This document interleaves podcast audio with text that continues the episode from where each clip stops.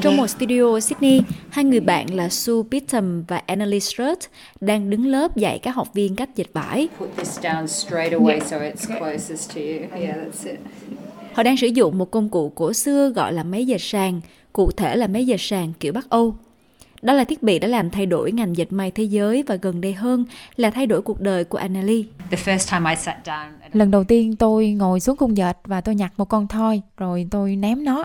Tôi nghĩ đúng là nó rồi. Tôi thích nó ngay lập tức. Annalie sinh ra ở Phần Lan và cho biết tuổi thơ đóng vai trò quan trọng trong việc phát triển tình yêu của cô với đồ thủ công. you're taught to knit your own woolly Bạn được dạy cách tự đan những chiếc tất len, găng tay và những thứ tương tự khi cần thiết.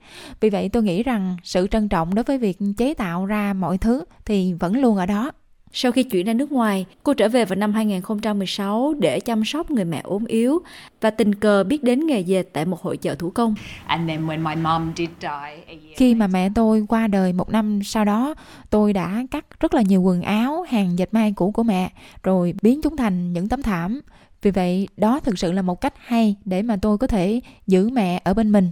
Annalie rời Phần Lan với kỹ vật đầy cảm xúc đó, nhưng cũng mang theo ý tưởng về một dự án hiện đang giúp người Úc giải quyết vấn đề rác thải dệt may ngày càng gia tăng. Sue and I went back to Finland. Su và tôi quay trở lại Phần Lan vào năm 2019 và mua 8 cái máy dệt cũ từ nhiều người khác nhau. Chúng tôi tháo rời tất cả ra, dán nhãn tất cả các bộ phận, có tới hơn 100 chiếc, vận chuyển chúng đến đây rồi chúng tôi thử vận may của mình.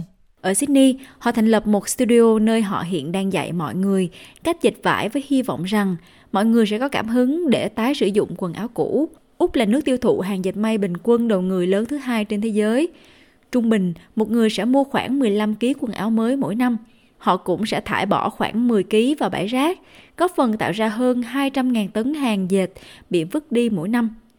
Đó là một vấn đề ngày càng gia tăng mà trưởng khoa và giáo sư trường thời trang và dệt may RMIT Alex Payne đang nỗ lực giải quyết. Whenever we dispose of our clothing, we're disposing of. um, Bất cứ khi nào chúng ta vứt bỏ quần áo của mình, chúng ta đang thải bỏ những nguồn tài nguyên đáng kinh ngạc mà bạn biết đấy, có thể được sử dụng cho những việc khác và đang thải bỏ sức lao động cũng như nguyên liệu đã tạo ra chúng.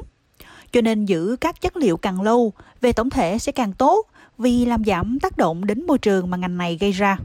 Giáo sư Payne cho biết, việc giải quyết vấn đề này sẽ đòi hỏi nhiều cách tiếp cận khác nhau, nhưng cho biết cả những dự án nhỏ cũng sẽ tạo ra sự khác biệt. In terms of the creative approach of reusing Về phương pháp tiếp cận sáng tạo trong việc tái sử dụng hàng dệt may, tôi thấy rằng mặc dù nó có thể là ở quy mô nhỏ và thích hợp, nhưng nó có thể tác động lớn trong việc khuyến khích mọi người và truyền cảm hứng cho mọi người nghĩ khác về vật liệu trong cuộc sống của họ. Sue và Annalie chủ yếu sử dụng sợi áo phông từ những gì còn sót lại của nhà máy để dạy các lớp học của họ. Nhưng Sue cho biết họ cũng đang tìm thêm nguồn cung ứng các loại vải dệt không còn dùng nữa tại địa phương dưới nhiều hình thức khác nhau. tablecloths, um, curtains, um, Khăn trải bàn, rèm cửa, gà trải giường đều tuyệt vời. Và đối với Annalie, nghề dệt bền vững chỉ là bước khởi đầu cho điều cô hy vọng sẽ là một sự thay đổi hoàn toàn về quan điểm. I feel like sustainability is a process. It's kind of Tôi cảm thấy tính bền vững là một tiến trình. Thật là buồn cười khi mà nó là một danh từ. Nghe có vẻ nó tỉnh lại, nhưng mà tôi nghĩ đó là một cách thực hiện mọi việc và chỉ là sự cần thiết hiện nay trong mọi khía cạnh của cuộc sống của chúng ta. Không chỉ là với việc tái chế quần áo của mình, nhưng chúng ta chỉ cần có ý thức hơn về các nguồn tài nguyên và cố gắng tận dụng tốt nhất những gì mà chúng ta sẵn có.